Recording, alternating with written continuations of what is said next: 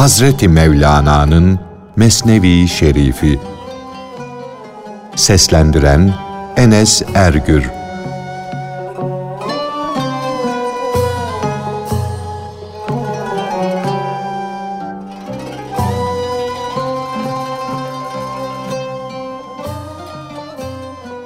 Hazreti Yusuf'un rüyası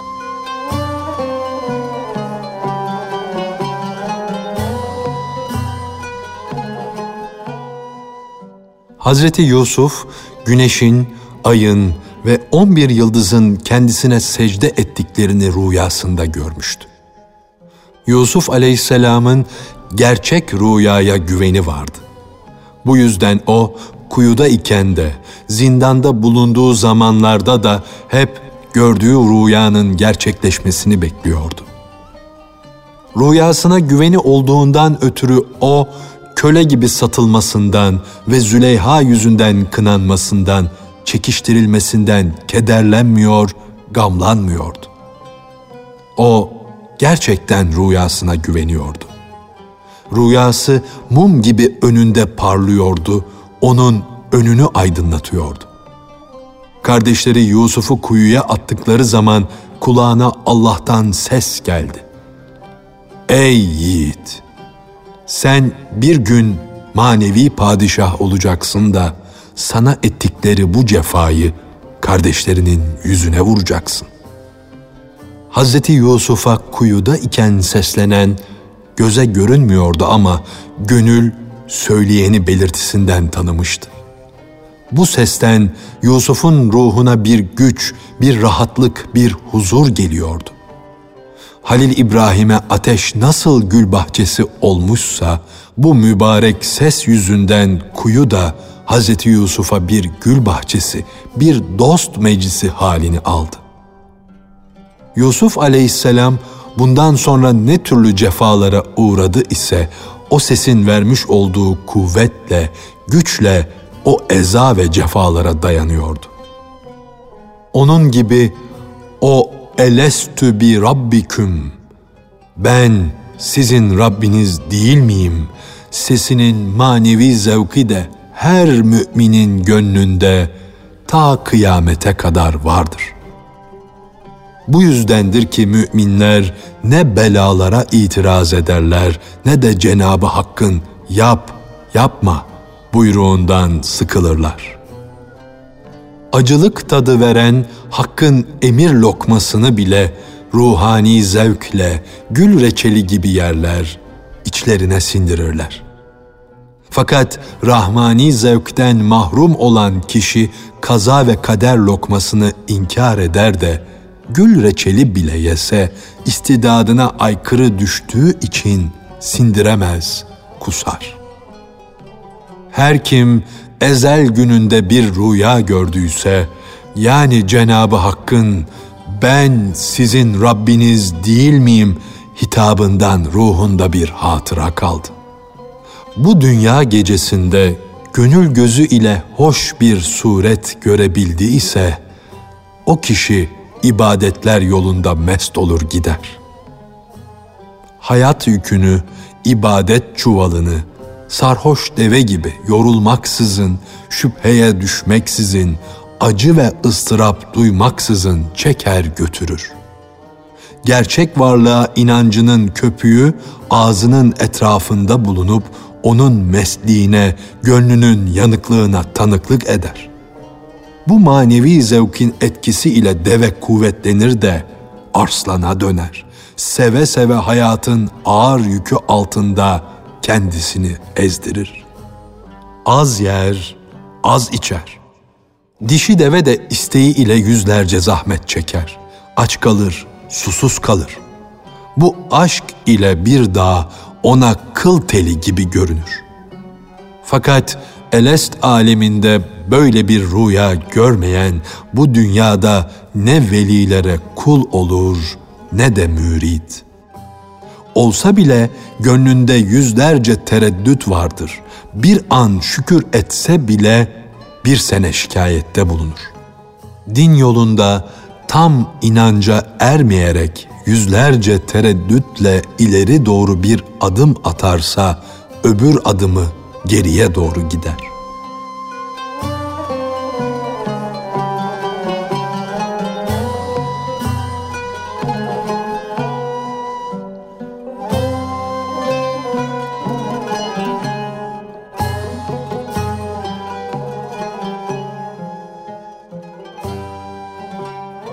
Kur'an-ı Kerim sebeplerden ziyade müsebbibul esbab olan Allah'a tevekkül etmeyi tavsiye eder.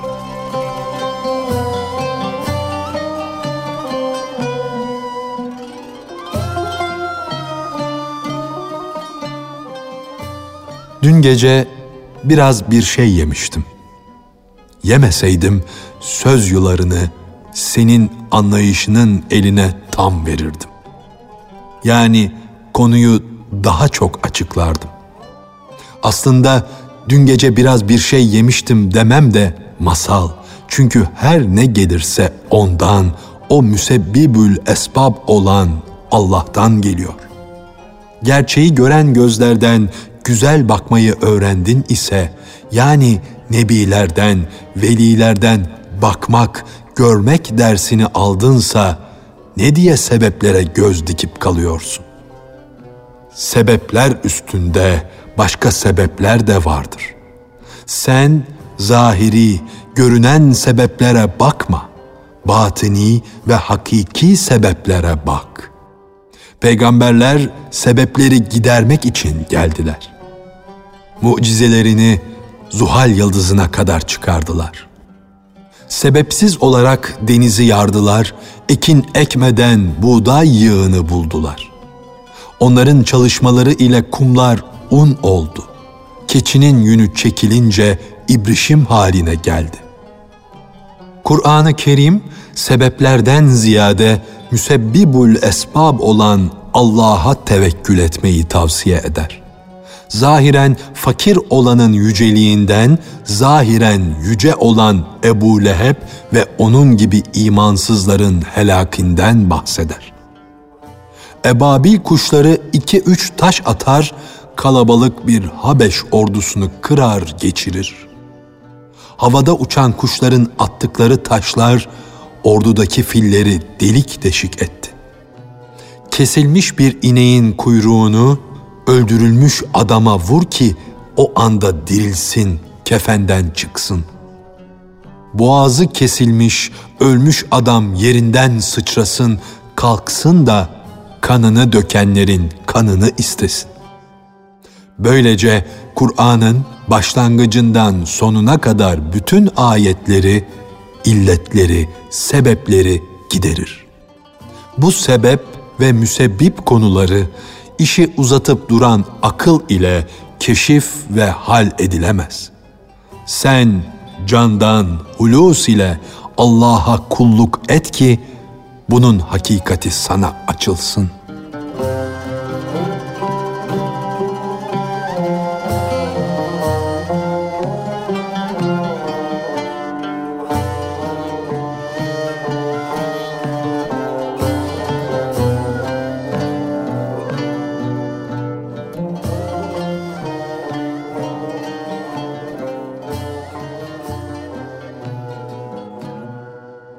Felsefeci akla bağlanmıştır. Sufi ise aklın aklına. Yani aklı kül'e güvenir.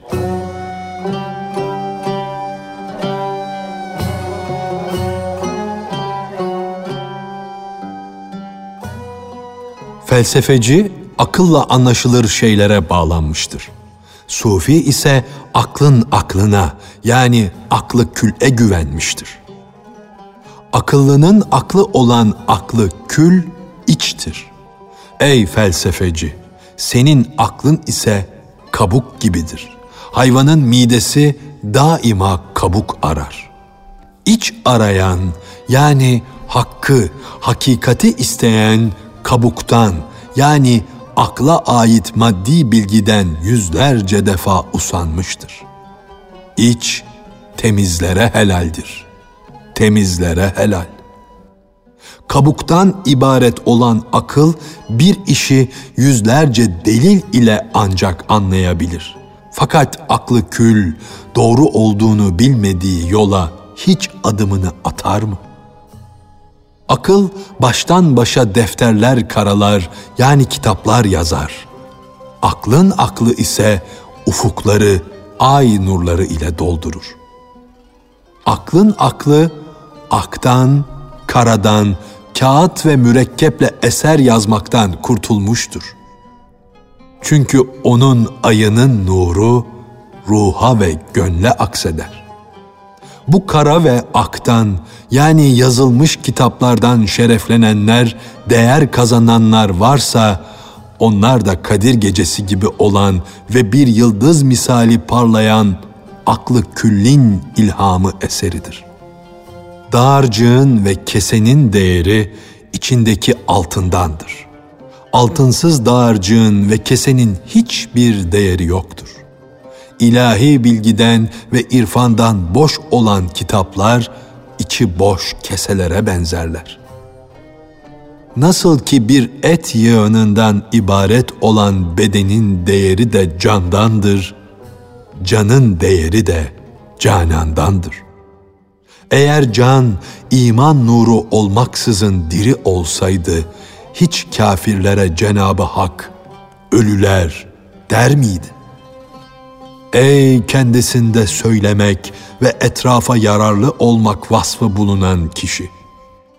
Hadi söyle ve yaz ki bu hal bilgi arkını açsın da bizden yüzyıllarca sonra geleceklere irfan ve iman suyu götürsün. Her devirde söz söyleyici, halkı irşad edici vardır. Vardır ama geçmiş zamanlarda gelenlerin iyi sözleri, fikirleri, görüşleri bugün hayatta olanlara ve söz söyleyenlere yardım eder.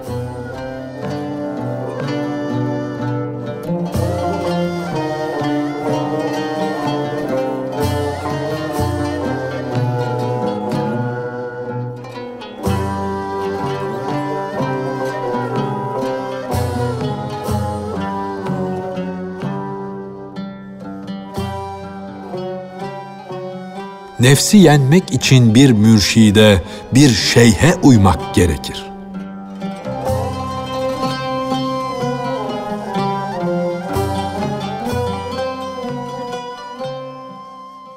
Çalışıp çabalamakla can gıdasını nasıl elde edeceksin?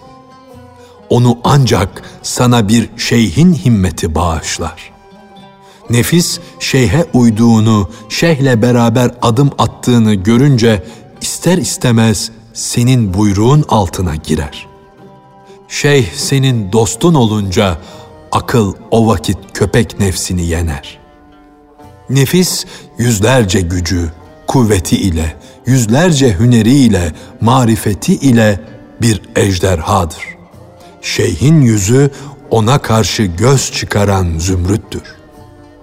Nefis Allah velisinin huzurunda bulunursa onun yüz arşın uzunluğundaki dili kısalır yani kötülüğe cüreti kalmaz. Nefsin yüz dili vardır. Her dilinde yüz çeşit lügatı vardır. Onun hilesi, masalı anlatılamaz ki.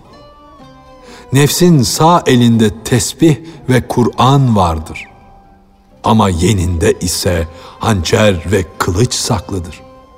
Onun mushafına, onun gösterişine bakma. Kendini onunla sırdaş ve dost yapma. Nefis seni abdest almak için havuza götürür, sonra seni iter, havuzun dibine atar. Akıl nurlu ve iyilik isteyen Allah'ın bir armağanı iken karanlıklar diyarındaki nefis ona nasıl galip gelir? Çünkü senin aklın bedende gariptir. Nefis ise kendi evindedir. Köpekler de kendi kapılarında heybetli birer arslan kesilirler. Sabret ki arslanlar yani hakkın kamil kulları ormana yani cennete gitsinler. Onların ne kadar üstün varlık olduklarını bu kör köpekler yani nefsine uymuş kişiler anlayacaklardır. Bilgisiz, görgüsüz kişiler nefsin ve bedenin hilesini ne bilsinler? Nefis ancak mürşidin himmeti ile gönüle gelen ilahi ilhamla kahrolur. Nefse ancak kendi cinsinden olan yar olur. Senin şeyhin nefs dostluğundan uzaktır. Çünkü şeyh huyunu değiştirmiştir. O süfli arzulardan, nefsani isteklerden kurtulmuştur. Allah her kimi kalp makamına eriştirmiş ise o kimsede beden cinsiyeti, şehavatı duyguları kalmaz.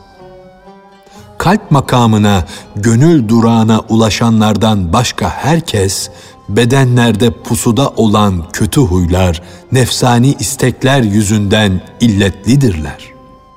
Çeşitli manevi hastalıklara yakalanmışlardır. Elbette illet, illetle dost olur.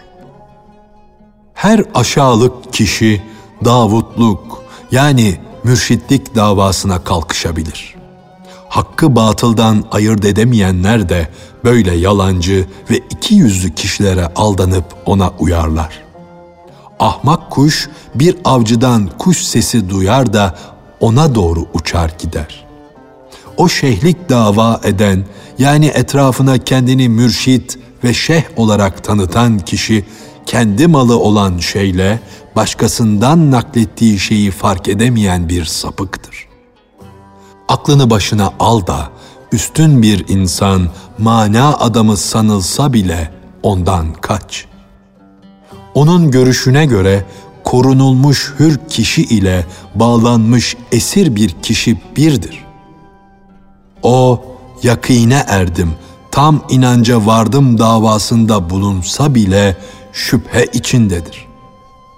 Böyle bir kişi zekadan ibaret olsa bile madem ki onda ayırt ediş hassası yoktur, o bir ahmaktır. Ey Salik! Dikkat et! Böyle bir kimseden Ceylan'ın arslandan kaçtığı gibi kaç. Ey bilgili yiğit!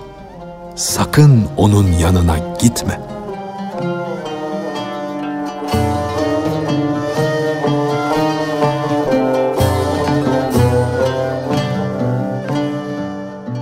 Hazreti Mevlana'nın Mesnevi Şerifi. Seslendiren Enes Ergür